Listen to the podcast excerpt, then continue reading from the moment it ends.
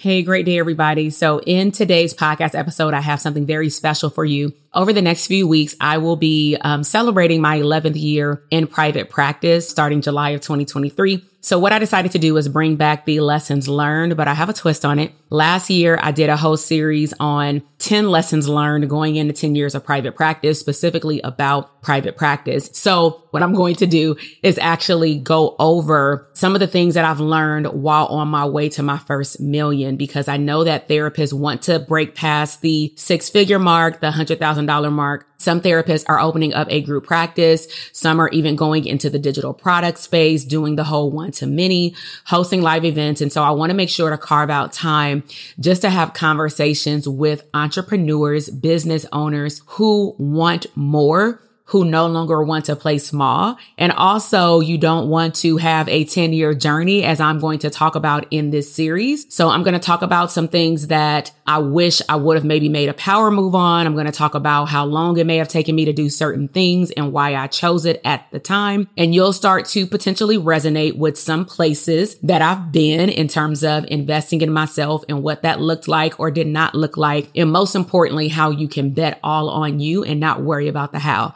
So enjoy the series. Hey, my name is Dr. TK, and on this podcast show, we will uncover abundant tools to help you become the CEO of your business and life. I am a mom and wife who took the knowledge as a clinical psychologist, working for a government agency, and being a professor for over 18 years into building a multi six figure mental health business and seven figure digital product business and doing what I love. Now, I believe that you can make a wildly abundant living and become unapologetic while also dreaming big, enjoying life, and making a huge impact in your community. This is the Therapists Deserve Abundance podcast. Hey, grateful day, everybody, and welcome back to the podcast. I am Dr. TK, and in today's episode, I will be sharing five lessons learned while I've built a variety of digital products over the last three years. So let's go ahead and hop into it. So, number one is you want to what we call beta test your product. And so, beta testing is, exactly what it sounds like. You may not be sure if this is the product you want to launch, let's just say an online course but you do want to test it out, right?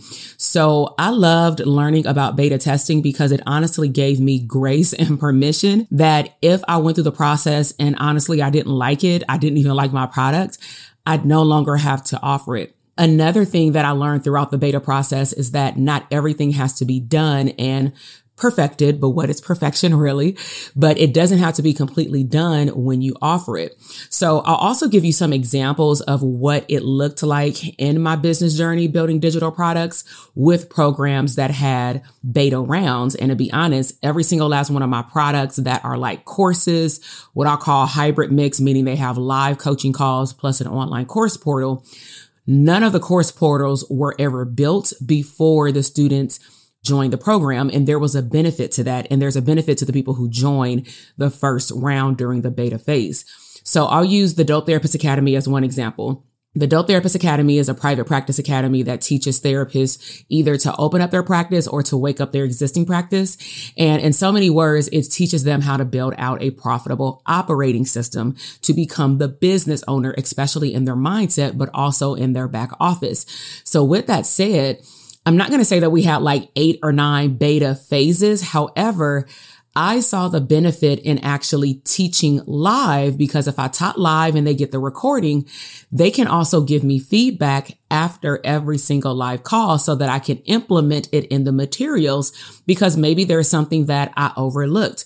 Maybe there's something that in the course materials I need to elaborate on. So I love beta testing products because the clients or the consumers are actually helping you build it as you go along. And then you can let them know they have alumni access or they are grandfathered in at the rate that they got in. Let's just say if it's a membership, but you can do this for pretty much any product or service, especially digital courses and things like that. Another program that I beta tested, and I'm going to say I beta tested for two years straight, and now we're in our third year, which is the Elite Coaching Mastermind. And the reason why I called it the second year beta testing is because we just changed the formatting of the program. So with this program, the first year, it was again taught live. There would be mandatory sessions. And then sometimes I would just say, Hey, I'm going to go live on Zoom. If you want to attend, I won't answer questions until the very end because I want to make the video very short and to the point because I just want to upload it to your portal. But if you have questions based on the materials that you've seen, by all means, ask the question as it pertains to your business. And so what we did with that program is we met once to teach the topic. And then we met once in the same month to actually talk about implementing the topic with the idea that either they took notes, they did their homework and they watched the replay the second year of the same program, which was in 2022, we added a more access component, also known as one on one, because I wanted to ensure that as I continue to move, you know, in terms of growth in my business, I wanted to ensure that I covered all bases in terms of what does one on one actually give my clientele. And I came to the conclusion, which is a whole podcast episode within itself, that I love the one-on-one coaching component. I also love the in-person component. I also love the group component. I love all the components. But there was one thing that I started to notice over a while, which was a trend with this program. And I would not have figured this out if I would not have continued to look at my data from beta testing a program.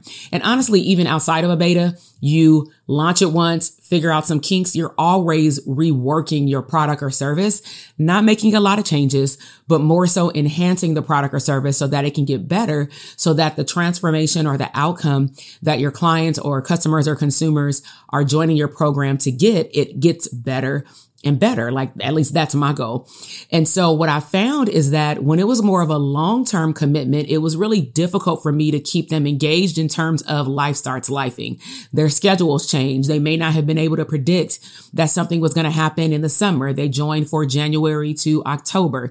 And so we noticed that the attendance would fluctuate really after the first quarter.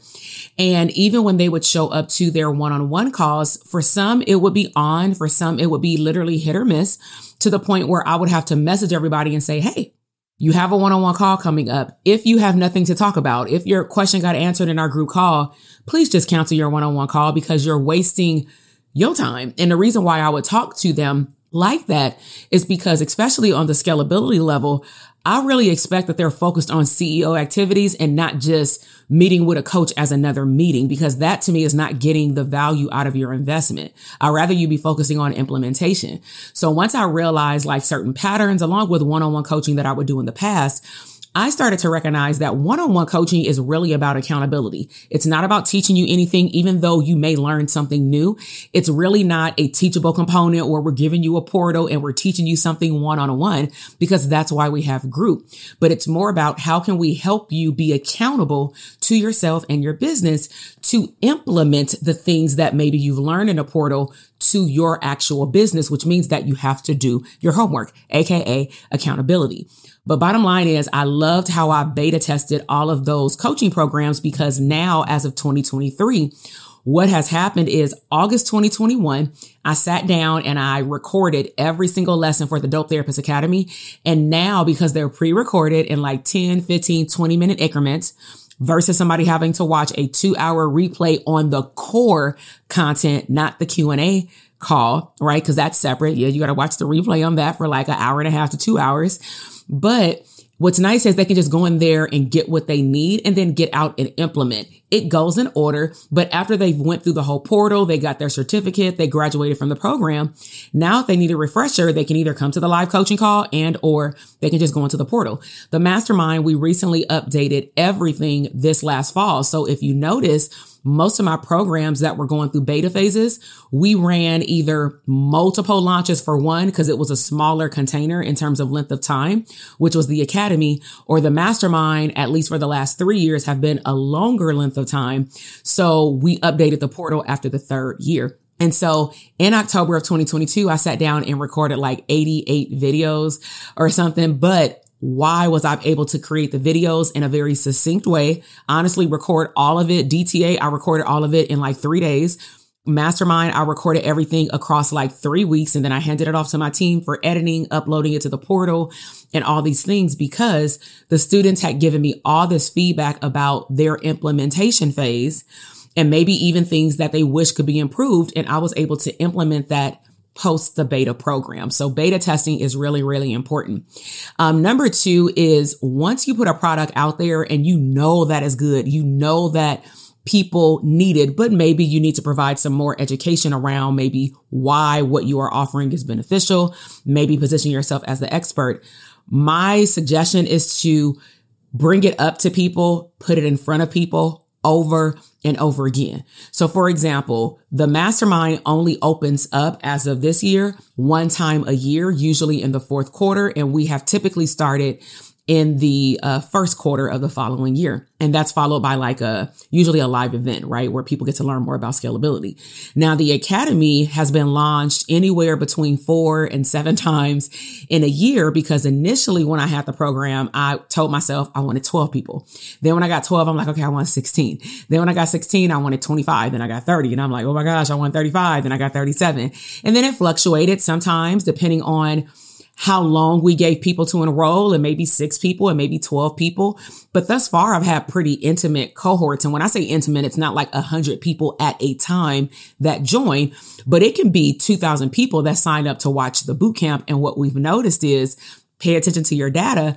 A lot of the clinicians who actually join our program on average need to go through at least one to two boot camps in order maybe to decide that they need to sign up, or maybe they need to wait financially on a situation to change, or maybe they're waiting to get licensed. I'm not sure, but we've looked at our data from our past launches, including, you know, beta testing certain things and how we launch. And we've been able to get a better outcome because we did not give up. So do it over and over again and don't quit. All right. Um, number three is show up and perform like 1000 people are watching. So where does this come from? This actually stuck out when I randomly just shared it with some of my students who were getting into the digital product space or maybe group therapy space. And they really wanted to do um, like a webinar or we call it an information session, just getting in front of your ideal audience and practicing talking to them about the value that you have to offer them. And then if you choose to, you can offer them your product or service at the end or via email or they get on a Zoom call with you, your choice. And so one of our students about two years ago, she was, she felt defeated because she was like, you know, only one person showed up. And I said, well, one is better than none because how many people did you show up before that? And she was like, I didn't have it. Exactly. right? So I said, how many people signed up? Because to me, there's always a lesson to be learned. So let's just say I can't recall. Let's just say if she said uh, six people signed up to say that they were interested, but only one person showed up to the information session. I said, okay, so let's just look at basic conversion rate because the goal is once you know your baseline, you should just keep trying it over and over again to increase that conversion number, meaning show rate. So if you had six people show up, let's just reverse engineer it. What did you do to promote it? And that's where we ran into some roadblocks. You're not generating leads. You're not getting in front of new people. You're relying on Instagram. Let me know if any of this sounds familiar. So I said, you have to get out of your comfort zone. These group of people are not the same as your therapy clients. They're not coming from the insurance panels. They're not coming from schools and things like that. They are a, probably a totally different avatar, which we don't usually suggest because if you know that you've been building your authority online to serve a certain group of people through individual therapy, why not serve that same group of people, but just in a higher level context or maybe something that's, you know, more psychoeducational, right? And so what I started to notice is a trend of my clientele sometimes not wanting to show up and go all in because their energy was dictated based on who did or did not show up. And I'm like, oh no. Nah. So randomly, I just said, man, if y'all would have known, because these people did DTA, I said, if y'all would have known how many webinars I really did that no one showed up to and you would know because you weren't there, y'all would be baffled. And, you know, some of them had asked me, I was just waiting for them to invite me into the conversation. And so some of them had asked and I said, you know, my first webinar, it wasn't a webinar. It was phone calls. Like I did, like not cold calling, but I invited people to hop on my Zoom. Sometimes it was just having conversations, inviting people to tell me what's wrong in your mental health business or where do you want to go in your mental health business in the future? Because that started helping me build content around what I need to teach before I invite them in. Once people start showing up and signing up for my webinars, it would be like a one or 2% conversion. One time I had one person sign up for a webinar and I still opened up the doors to the academy. It did not matter. In order for me to get the 12 people that I did the first cohort as a group, I did like four to five webinars back to back. Maybe I did one last Wednesday, then that Friday, then that Saturday morning. Then I was like, you know what? I was kind of just going with the flow. I'm like, I'm to do one on Monday. I know my 12 is out there, but where does that come from? I know my product is good. I know that I'm a great coach. I know that I have something to offer. And I know there are therapists that are looking for what I have, but they don't know that I exist. So I need to make sure that I position myself as an authority, which is why I have the podcast. I have video YouTube podcasts or other materials on YouTube. I have, you know, social media and things like that because I want to make sure that I'm continuously providing education because therapists don't know that this help exists. Okay. So before I'm like a thousand people are watching, it don't matter. Hey y'all, it's that time again. It is scale season. So I want to call out all of the therapists, healers, and service providers across the country. I am hosting our end of the year two day in person conference this fall, October 2023 in Las Vegas. So we are talking about all things scalability, things like launching a new or existing product or service line, collaborating with other providers across the country to increase your reach. We will also be covering how to create your content that aligns with your launch launch throughout the entire year of 2024. We will also provide you with a seven streams of income map so that you can develop your business over time with growth and scalability. And did I mention that this is the only event that we are having for the fourth quarter in person? So we will be discussing all things for 2024 business planning, growth and scalability, wealth management, and so much more. So if you want to attend, go ahead and grab your seat before the time is up head down to the show notes or go to our website, drtk.com forward slash links and grab your ticket to the Therapists Deserve Abundance Conference. All right, y'all, it's scale season. Let's get back to today's podcast episode. All right, number four, be willing to barter for social proof. And so remember when I talked about beta testing, one of the ways that I learned how to get people in my programs is let's just say if a program was, you know, regularly $1,500. Well, maybe because they were the first cohort and I don't mind telling them this so that they can understand they're getting a deal, but there's an exchange principle. So I may let you in if it's like a higher tier program for 40% off, for 50% off. But the bartering process is you have to provide a video testimonial for our program at the end to let us know any wins that you experience.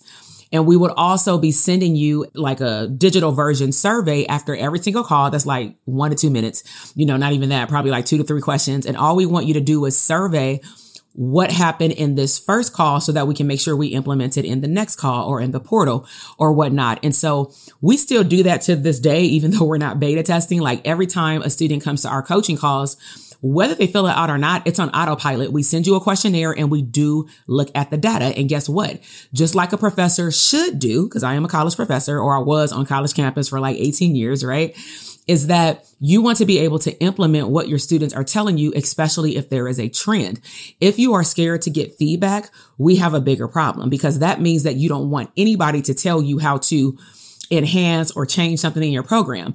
And I'm not saying that you should allow someone to change your program, but if three people are telling you that they feel overwhelmed, maybe it is because you're giving them too much information.